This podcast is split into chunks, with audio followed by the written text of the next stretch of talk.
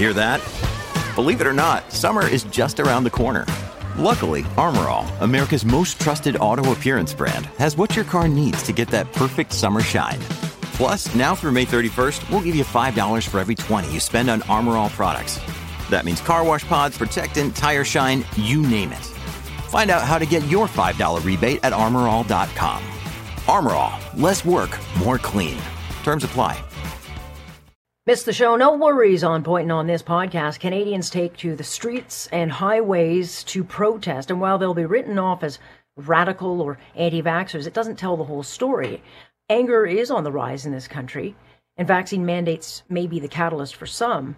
But you take these truck convoys, for instance, they've been, you know, evolved into a swell of anger against government overreach that has led to an erosion of our rights and angered people who look at this and say main streets and people's lives have been left in tatters.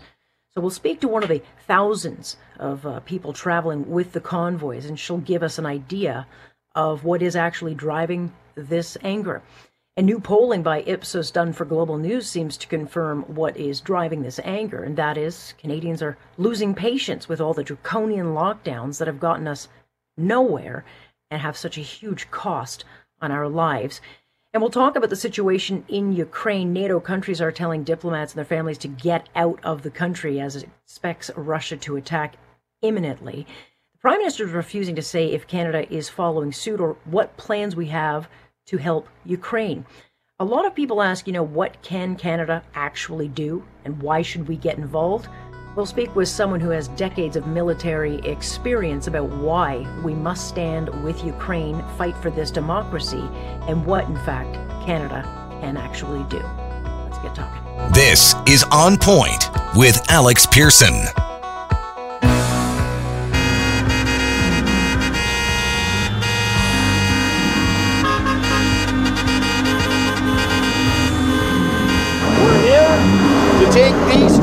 Across Canada to stop this tyranny and the government doing what they're doing to people in this country. You may not see the anger, it does not mean it does not exist. Alex Pearson with you on this Monday, January 24th, and uh, here we go into a new week. And I hope you had a great weekend. There is a divide in this country that is uniting people in the very worst ways, and that is through anger. And I don't know what's going on, but either those in charge don't care or refuse to see it, but they all need to start reading the room and stop playing politics with this pandemic. And on Saturday, uh, the communications director for the Prime Minister, a guy named Alex Wellstead, tweeted out a picture of his grocery store in Ottawa, where he showed off an abundance, a pile of fresh fruits and veggies. His caption, quote, just terrible. This is the third grocery store I've been to this week that's been empty. End quote. Isn't it nice he's got so many choices, right? Many people do not. His point was to mock those concerned about increasing food shortages and to take a partisan shot at conservatives who have been going after Trudeau's vaccine mandate on truckers at, you know, as the cause. It is not the total cause of these shortages, but it will absolutely make supply chain issues worse. I just felt that the tweet spoke volumes about the bubble that a lot of our decision makers live in versus what real Canadians face across this country these days. And Wellstead was mocking the issue to deflect from the vaccine mandates, which, if it backfires, will be parked directly at his boss's feet. But the Conservatives did not help themselves by using stock photos showing empty shelves that weren't even taken in Canada. I mean, if you're going to attack, you got to be right. But in weaponizing this issue, as has become the normal practice in this crisis, ignores the reality a lot of people are facing right now and who are seeing empty shelves. Many in remote areas that aren't getting fruits and vegetables just days into this vaccine mandate on truckers. Now, the tweet was eventually deleted because it was completely tone deaf. Just because those in big urban centers like Toronto or Ottawa have an abundance of food does not mean other jurisdictions have the same situation. Believe me, it is only a matter of time now before these shortages start to hit bigger cities and prices soar. But the tweet also came in the same week where inflation hits a 30 year high and the release of a poll suggesting 57% of Canadians are struggling to get food on the table. So, for a guy who makes a healthy six figure salary, Food insecurity clearly isn't an issue for him. But Mr. Wellstead and the and the rest of the political class need to park their politics and start reading the room. Because people in this country are indeed struggling. And on top of that, Canadians are exhausted. We've been digging for two years, and there's still no light at the end of this tunnel, despite the fact that 90% of us did exactly what was asked and got vaccinated. And so this pandemic has gone from, you know, we're all in this together to this political game of weaponizing policies that serve to distract us from the failures of our politicians. And this vaccine mandate, which stops truckers from crossing borders, it's not a database policy, not on this side of the border or the United States. It will do nothing to improve our safety or end the pandemic but it will absolutely cause chaos to supply chains and push prices higher. And on Friday, Canada's public health deputy chief epidemiologist stated, he stated, they don't recommend mandating vaccines, that it should only be a, a voluntary matter and done through encouragement. So if Canada's public health isn't suggesting vaccine mandates, why is it being done? Well, politics, of course. But it is this kind of politics that's fueling anger in growing numbers of Canadians who are exhausted and fed up with the never ending fear mongering and giving up freedoms with very little justification by the politicians doing it, and even less results. And a couple of new polls came out that I think should serve as a wake up call to the decision makers.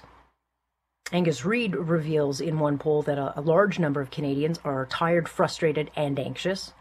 36% of Canadians struggle now with their mental health. And then polling by Ipsos, done for Global News, reveals that our tolerance to lockdowns has also slid substantially. It's down to 52% from 70% in July. And there were massive protests all over this country this weekend. Thousands uh, shut down streets in Toronto, pushing against politicians who they believe have become way, way too comfortable with taking our freedoms because they can't do their job. It didn't get a lot of attention, but it should. Critics can push these people off and brush them as, you know, anti vax radicals. Well, they aren't. And when you get tens of thousands of people taking to Canadian streets, I think we ignore their anger at our own peril. We're seeing the same kind of rhetoric uh, being said about the tens of thousands of truckers now driving convoys across Canada, where they're headed to Ottawa, and they plan to park their rigs on January 29th. And you're going to see a lot of people malign them as, you know, crazy anti-vaxxers. But again, this is, does not accurately tell the story. I mean, sure, it may have started with some truck drivers pushing back against vaccine mandates, but this convoy is now drawing in Canadians from all backgrounds who are fed up with government overreach that they blame for leaving small businesses in tatters, livelihoods destroyed, and have our children living in a state of apocalyptic fear. 47,000 Canadians have now donated $3.6 million to this grassroots protest in a matter of days. That can't be ignored. They're not all fueled by, you know, vaccine mandates. These are everyday Canadians who are absolutely frustrated that two years into this crisis, very little's improved, but boy, oh boy, has life in this country gotten a whole lot worse. And today, you know, Justin Trudeau was asked about this, and he chalked it up to you know, supply chain concerns and truck convoys is just fear mongering by conservative. Except for it's not just conservatives who are sounding the alarms. Economists and supply chain experts have all been saying for weeks that doubling down on this mandate is a mistake we're all going to pay for. Trudeau doesn't care. This government is all too happy to use truck drivers as political punching bags, but what they don't seem to realize is that they're maligning an entire industry that put its backside on the line for two years to keep our economy running when no one in charge gave one thought to their safety. Not once were truckers tested or quarantined. It's only now, when we reach the endemic stage, that apparently they must be vaccinated for all our safety. And I'll bet a dollar that by the time this convoy arrives in Ottawa, they'll be painted far beyond racist and misogynist. They'll be turned into a threat to our national security. Politicians have got to stop weaponizing this crisis because the anger we are seeing goes far beyond truck drivers. And sure, there'll be crazies in the group. There is never a protest where a loon does not show up. This is not a left or right thing. You'll always get radicals at a protest. But mocking them or ignoring those who struggle is fueling a division that we're all going to end up paying for.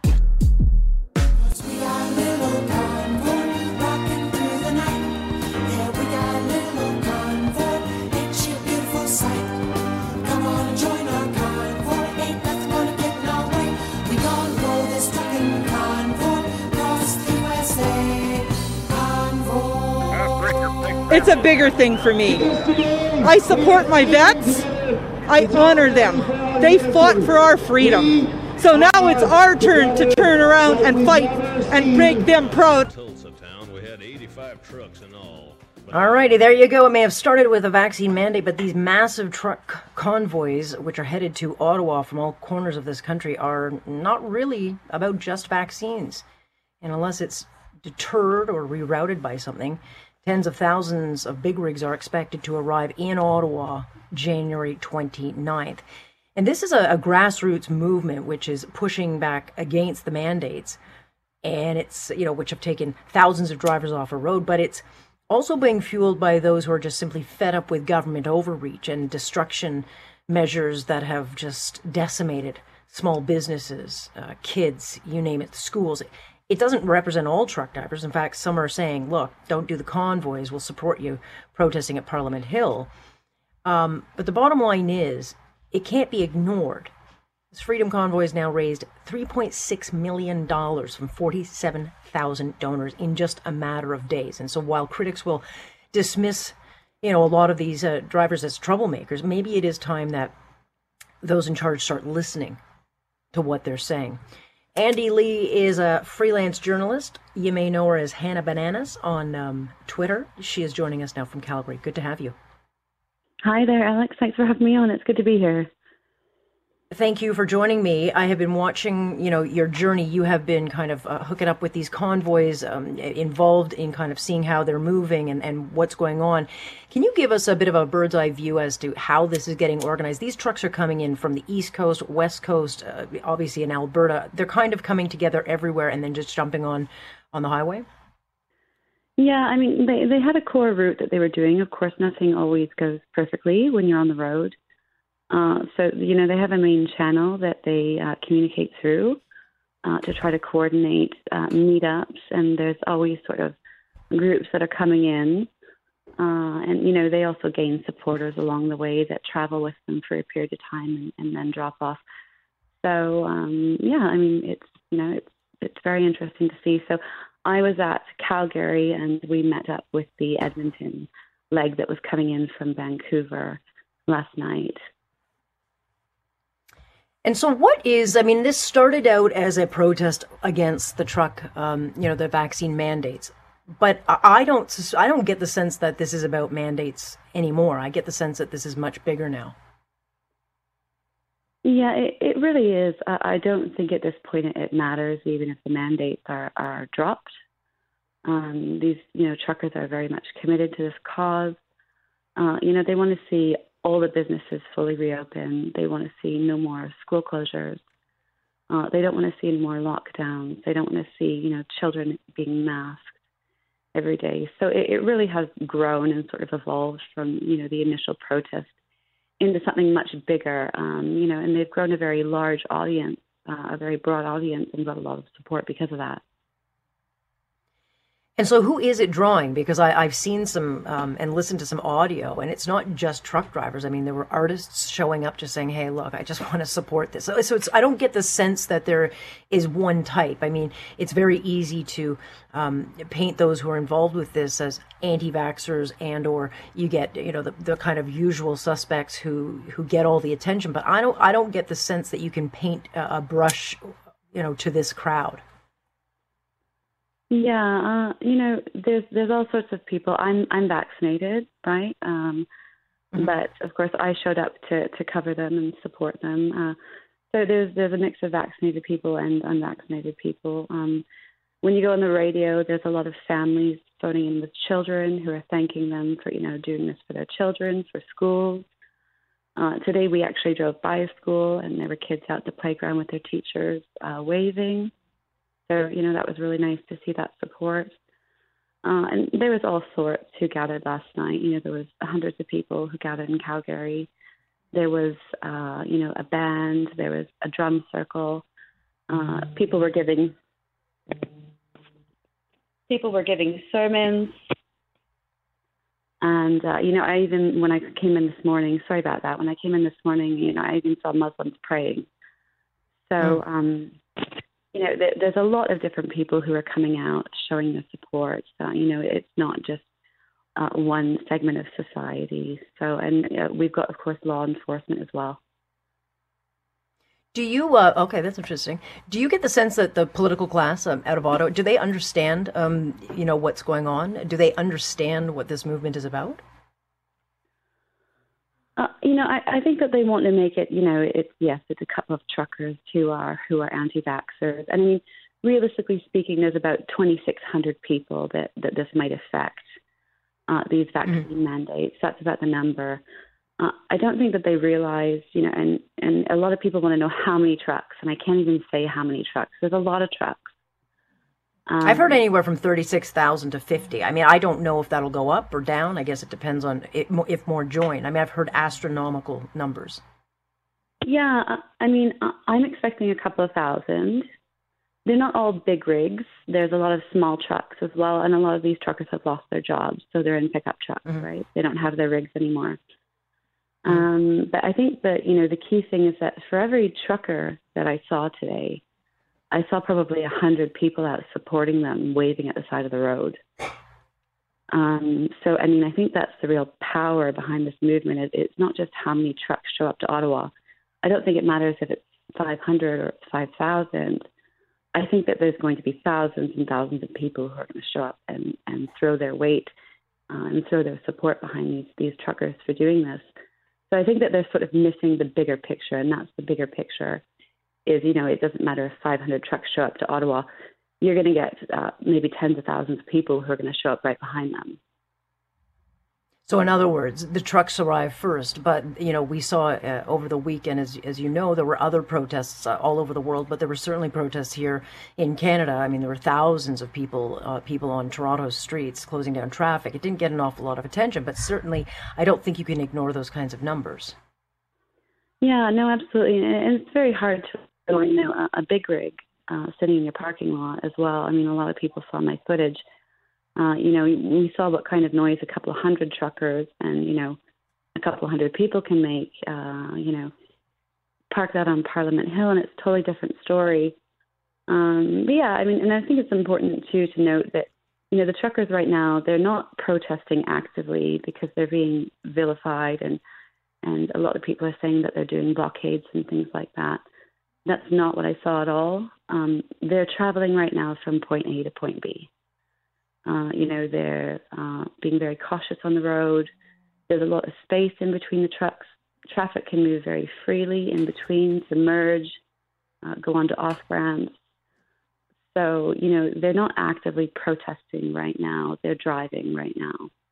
Uh, you know, so is the goal then is is the goal then to to just drive or is it to slow down traffic because we have seen convoys in the past where you'll get let's say protests against gas or energy pricing and you'll get convoys that their goal is to slow traffic down uh, is that is that not the way this convoy works that that's not what I saw on on this leg. So I was out with them for a couple of hours today. Um, you know, they were going a little bit slower than the speed limit, but I mean, once we got out of the city, and the cops obviously helped us and gave us a, a motorcade out of the city uh, to make sure that you know we got out efficiently and safely. Uh, and there was a lot of us, uh, and we did we did accomplish that with sort of minimal impact on people's morning commute during rush hour. But once they get on that highway, they're going 80, they're going 100. So they're not crawling, you know, they're not, that's not the intention right now is to block anybody up or you know get in people's way who are sort of going about their everyday business. That's not what I saw, anyways, on my leg. Uh, right now, they're driving, they're picking up other parts of the convoy, and you know they're taking sort of their fight to Ottawa is is their destination. So my understanding is that the real protest doesn't begin until they hit Parliament Hill. There you go. And, and, I have read reports that there are trucks coming over from the United States. And uh, is that an accurate report that uh, that that there is also movement from the United States? I, I can't say for sure how many trucks. I do listen in on their radio, and they definitely are getting uh, truckers radioing in, saying that they're going to be saying that they're going to be coming in and they're going to be uh, planning to cross the border and, and planning to join in. I have no idea on the actual numbers, though. I mean, uh, like I said, though, I think ultimately it doesn't matter. We've already seen that there's a lot of truckers heading there, and there's a tremendous amount of support behind them, right? And not just about vaccine mandates. Uh, and uh, are you? Is there a surprise? I mean, it's not organized. To your point, I mean, it's difficult to get anybody to kind of reach back. I don't get the sense that there's a whole lot of organization to it. But in to your um, mind and, and from what you're hearing, is it a surprise that um, it has garnered so much money and so much support so quickly? Because every time I go back to check that GoFundMe, it's up an extra like it, it the, the numbers. It was three million this morning, or even two point six this morning. Now it's over three point five. I mean, is there uh, an element of surprise that this thing has started to to kind of catch fire? Yeah, I mean, I think that that, that took everybody off guard. Um, you know, and it does sort of show the broader amount of support that they have behind them. Uh, you know, I, I didn't get the feeling that, you know, nobody was sitting there talking about how much they, money they'd raised last night. Um, like I said, it, you know, it was a very, uh, it was very uplifting, uh, but sad as well because a lot of these people are unemployed now or are facing unemployment because of these mandates. But I mean, nobody was sitting there, you know, talking about how they'd raised millions of dollars. Mm-hmm. Uh, you know, that, I, I get the feeling that that's very much in the background uh, you know, for for them, and uh, you know, they are incurring quite a bit of costs as well along the way. So, and administration costs too. There's sure. people who are moderating their pages, um, you know, and doing a lot of administrative tasks and things like that. There's ten moderators just on on the radio uh, alone, right? Just working on the radio portion of, of things and the radio communications. So. Uh, so yeah, I mean, I think that everybody's you know surprised, pleasantly surprised, but that was never the sort of end game, right? Was to to be funded. They were going regardless. Yeah, no, it, but it does speak to the fact that it's getting a lot of support. Just, just, just before I let you go, because I'm going to hit um, hit the clock, Andy. Uh, when they get to Ottawa, uh, how long will they stay? Well, I mean, they they say they're staying until they get a promise from Ottawa that all the mandates will be lifted. Hmm. And I mean, like I said, they they've got the support to do it. There was a lot of people bringing food last night, handing out food, handing out water, handing out supplies, uh, and now they do have a lot of monetary resources at their disposal. So uh, I do believe them when they say that that they're going to go to Ottawa and they plan to stay there until you know there's uh, there's some sort of an agreement with the government. I do think that they're going to follow through with that. Well, we will certainly keep watching it, no question about it. We'll check back in with you. Well, I appreciate you uh, giving us a bit of a bird's eye view of this, and we'll continue following it, no question about it. I hope they uh, have a lot of hotel rooms ready to go in Ottawa because it could be a yeah. good day for the hospitality industry. Mm-hmm. I'm up against the clock. Andy, thanks so much. We'll uh, we'll chat again. Okay, great. Thank you so much. Take care. That is Andy.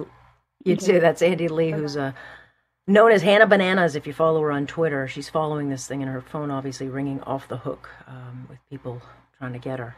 And if you hear snorling in the background, that's just my dog. She's like, I'm like, would you stop making all those noises? My goodness. Hey, Alex Pearson with you on point. Great to have you here. So I think, you know, depending on where you live in this country will likely determine your level of uh, sanity two years into this thing.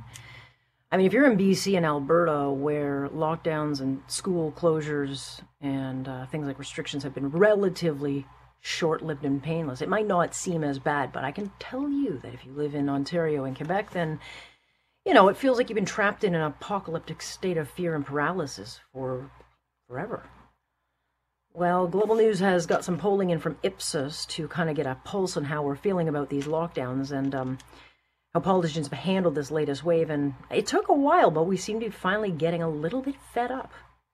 Darrell Bricker is CEO of Ipsos Public Affairs, as well as author of a number of books, including Next. He joins us now. Good to have you, Darrell. Thanks for having me on, Alex. Alrighty, so according to the numbers you've got, our tolerance to lockdowns has dropped even further. It's now 52% say they support lockdowns. Uh, to get things like Omicron under control. But in July, if you look at that number, it was around 70%. I got to be honest, I was shocked when I saw how high these numbers are, but it is a drop. Mm-hmm. Yeah, and then if you go back even further, it was in the 80s. So w- what's happened is the public is starting to fray on the edges, I would say, uh, uh, in terms of the consensus of how we should be dealing with the pandemic. And uh, things that were not really that controversial before are now, are now becoming quite controversial.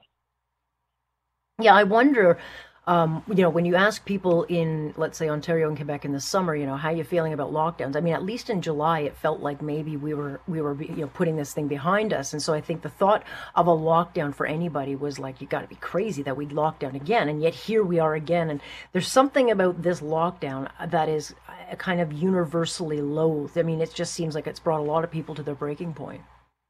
Yeah, people are in support of these things if they feel that they're actually making progress. The problem that we've got right now is the public doesn't feel that we're making progress in terms of managing this mm-hmm. disease. They feel that it's becoming endemic and that it's not going to go away. So that's why all of a sudden people are, and it's really happened in the last four to six weeks, Alex, where people have started to say, hold on a minute here. Is this stuff actually going to work? Because it, it kind of feels like we've been in this for a, a couple of years now, and it doesn't seem to be getting any better. Yeah, I'm sure a lot of people are starting to say, "Hold on a second, are we going to be doing this every year?" Because uh, you know, uh, every time the flu season comes, are these politicians going to kind of pull the lever again because it's become so easy for them to do? Was there a particular area where you polled where the the sentiment was stronger? Uh, in Alberta, I mean, definitely people are more likely to feel that way. But uh, you know, the interesting thing on this is that it's not so much geographic. It's it's really people are all pretty fed up across the country with being locked up. And as I said before, this this sense now that we're just not making progress. Omicron has been uh, has been uh, almost like the, the, the straw that broke the camel's back. So everything from you know whether or not uh, uh, people think that uh, we need to make accommodations for people who haven't uh, haven't been vaccinated, you know, um, all sorts of things that are related to this, the management of this disease, are all more controversial than they were before. Right, because you also polled on the issue of um, you know penalties, uh, punitive penalties for those who are not vaccinated. And surprisingly, I mean, there is a almost even divide. You've got 52% agree with some kind of tax on the unvaccinated, but then you've got 48% who disagree. So it's a very polarizing issue. And th- and that's what really comes out of the data. What was a consensus before is no longer a consensus. Interesting. No wonder we're so divided on this. Nonetheless, the other side of your polling um, talks about the leaders and their handling of this or mishandling of this latest wave, and Trudeau's support has now slipped to 49%. Um, and then you look at the premiers; they've all dipped about five percent since December, and so mm-hmm. you know it goes down to about fifty-two percent. But we're five months from an election in um, in Ontario. Uh, Doug Ford's got to be looking at these numbers pretty carefully. Uh, you know, like if he delays this reopening, or if there's any more closures with the schools, etc., it's political suicide for him. Yeah, it really becomes difficult politically. I think the prime minister uh, skipped through a bit of it you know, when he ran for an election, but he wasn't dealing with Omicron at the time. We are in this situation now, and you know, uh, there's a sense that people are really fatigued by what's going on with Omicron. Well, it's really morphed mm-hmm. from that, Alex, into actually being frustration. And frustration is a different type of emotion. There's an anger element that's related to that, and you're starting to see it apply to politicians. Right, and, and, I mean, I, I, you see these protests that have been happening all over Europe, but they're happening here in Canada. I mean, over the weekend there were thousands of people uh, protesting in in the streets of Toronto and all over this country. Um, it didn't get a ton of attention, but that that's not to be ignored. But you've also got these trucking convoys that are going across this country. They're they've raised like three and a half million dollars. There's you know one number was thirty six thousand trucks might be involved. I mean, it's astronomical numbers. But I don't even get the sense that that's about mandate va- uh, va- vaccine mandates anymore. I get the sense that people are so fed up that they're actually just starting to mobilize. Yeah, it's like I said, free floating frustration. And I mean, you know, I'm not even avoiding all the things that are happening out there and just looking at the numbers. I mean, 51% of agree that we should find a way to accommodate the unvaccinated. That's not the rhetoric we're hearing for our politicians these days. And I'm not saying what's right or wrong in terms of managing the disease, but that, as I said before, that base, that core consensus base of support that existed for what governments were doing in order to manage this has really started to to fracture in Canada, and we're seeing a divisiveness on this issue that we didn't see before. Right, and we do have politicians uh, politicking this pandemic, and I think that's uh, pro- you know why we have seen so much anger. Where they're trying to, you know, you've got the prime minister who made comments about uh, the unvaccinated being racist or misogynist. You've you've got these convoys going. I I I mean, what would your advice be? Not that you advise politicians, but you know, looking at the the kind of data that you're pulling, what would your advice be to them? Um, you know, given the kind of state that people are in. Uh, I think there's a there's a, a time now to start uh, uh, developing some sort of uh, flexibility and understanding with what people are going through, and uh, the difficulty of just being very doctrinaire and saying, you know, there's only one way to deal with this. There's only one uh, situation that uh, that that is a reasonable way to look at how to manage this disease. That that position is becoming more under fire. So I think what you're going to see as we go forward is that politicians are going to have to start becoming a little bit more flexible in terms of how they deal with this. The problem on vaccines, of course, is uh, you know the the number of people who are vaccinated in, in Canada. But just looking here at the city of Toronto, there's not that many mm. more that you can get vaccinated. Yet yeah. still, we're stuck inside. So what's happening now is the public is saying, you know, I've done everything that you've asked me to do. I've supported you all the way down the line, and I'm still here. It's not getting better for me which surprises me because that was the talking point for months is that vaccines are a way out of this and yet here we are three shots in and people are saying well what, what happened? That was supposed to be our ticket out, and clearly it's not. Yeah, and, and we're now seeing people saying, you know, that they're more, much more reluctant to get a fourth shot. So, yeah. you know, there's diminishing returns on this too.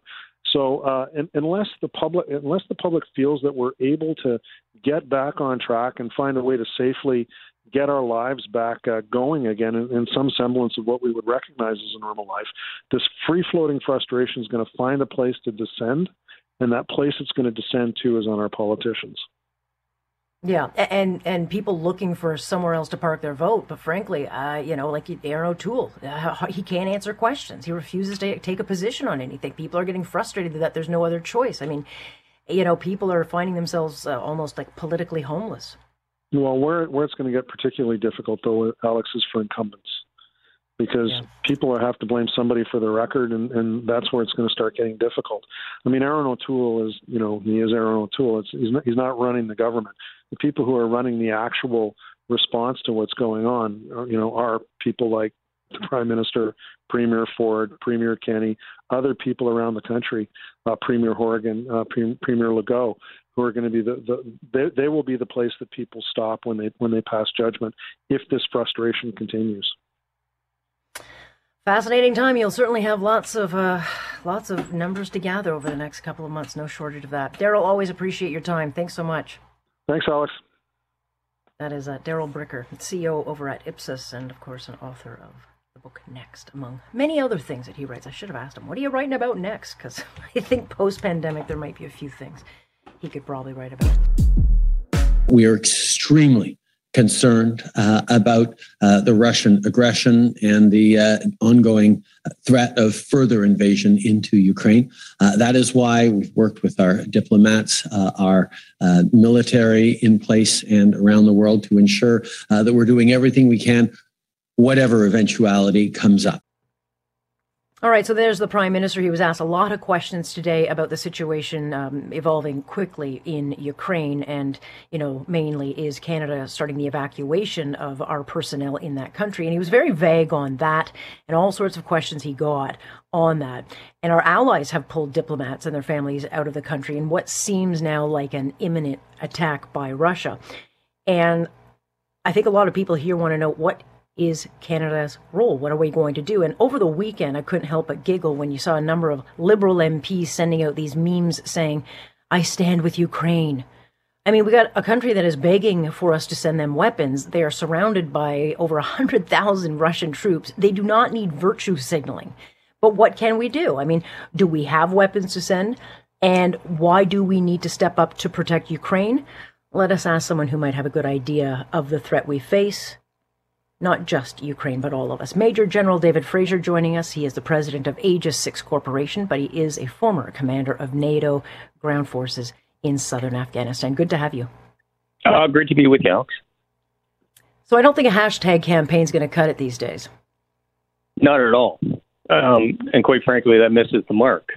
Uh, if I look at this situation, there's political, economic, and military, and let's talk about politics. And this is where leaders and ministers stand up with their counterparts in the world and speak to uh, Russia about what is unacceptable.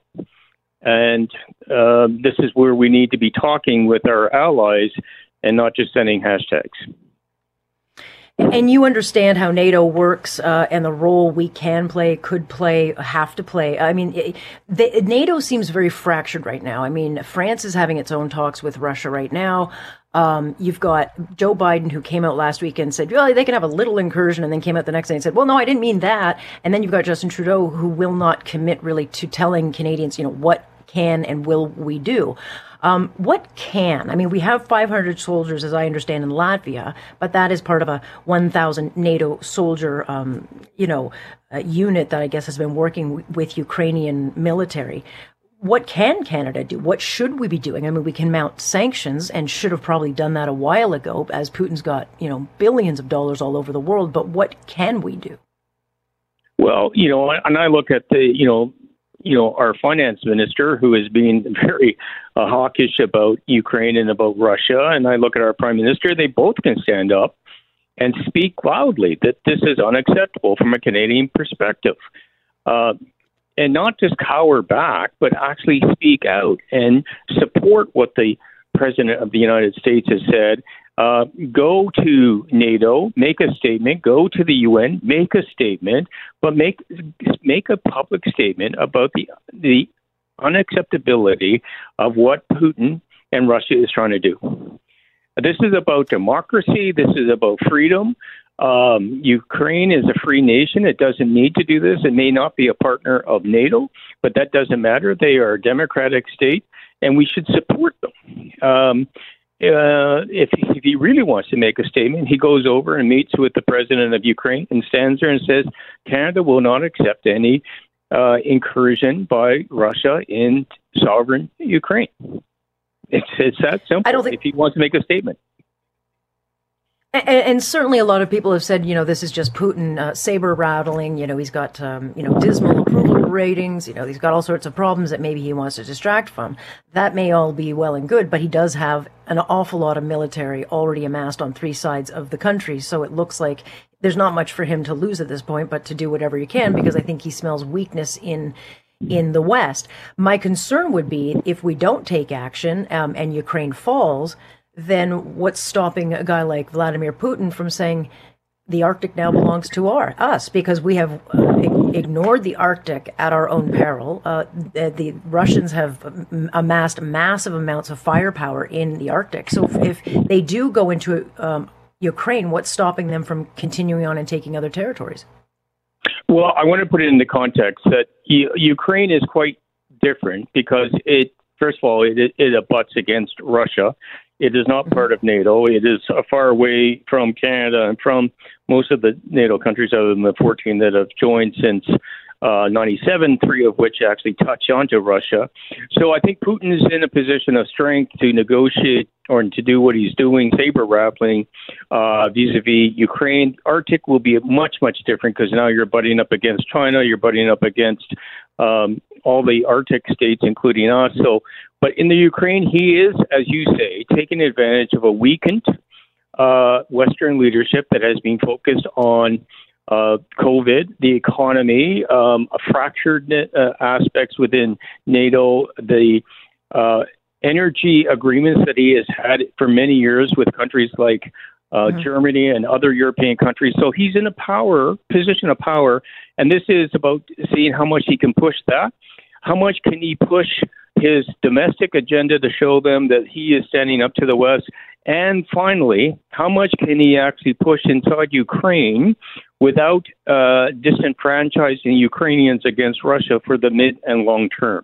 So he's working on three levels politically. Yeah, and and when I think we look, I, you know, to Canada and our military role around the world, um, we just have not invested in the military. Um, it's been involved in a number of scandals over the last uh, few years, which have become a major source of distraction. But the bottom line is, I think a lot of people are starting to realize that Canada on the world stage, uh, we don't punch above our weight, but we also um, really, when it comes to defending ourselves, we are not a nation that can. And, and correct me where I'm wrong. Um, doesn't seem even interested in, in playing a role defending itself. I would say that Canada was punching at its weight, above its weight, coming out of Afghanistan. We proved to the world that we were significant contributors and we showed what we were capable of doing, and we had a lot of voice during the time we were in Afghanistan. Since Afghanistan, it's been over a decade, uh, we've disappeared off the world stage. And our military, as wonderful as the men and women who serve are, mm-hmm. uh, they're not being taken as, as seriously as they used to be. And mm-hmm. notwithstanding what we've got in Latvia or even the trainers in Ukraine, so what? Uh, there are bigger and better forces out there, and fundamentally, uh, our military has disappeared off off the discussion board. This brings us back to where does Canada's role internationally, and this is a political issue. It's it's less so a military one. And so, in your mind, as you kind of watch things unfold, um, and, and, you know, we kind of are in this holding pattern. What do you see uh, if Russia decides it's going to invade? What does this look like? Does this look like, you know, what we saw with Crimea, where we talk a big game here in NATO in the West, but nothing happens and Russia succeeds? Or do you actually see this becoming a military conflict?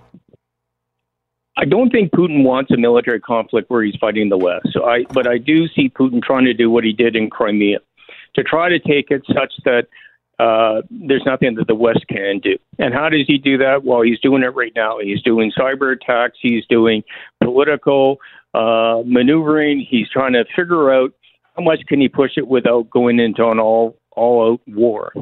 Um, but and he's not going to do anything while everybody's tense, i.e., like today. He'll wait till he turns the the uh, you know the the volume down a bit and probably do what he did in Crimea, and that'll be a surprise. And afterwards, what do we do? It's already done. Um, people were kind of taking a rest after the you know the ramp up where where we are today. So um, I don't see it happening imminently, but he is testing the waters. And if he can if he can do this without generating a war, and if he can do it through information operations or through cyber means, um, he'll t- he'll probably take the advantage because he's been doing this for decades.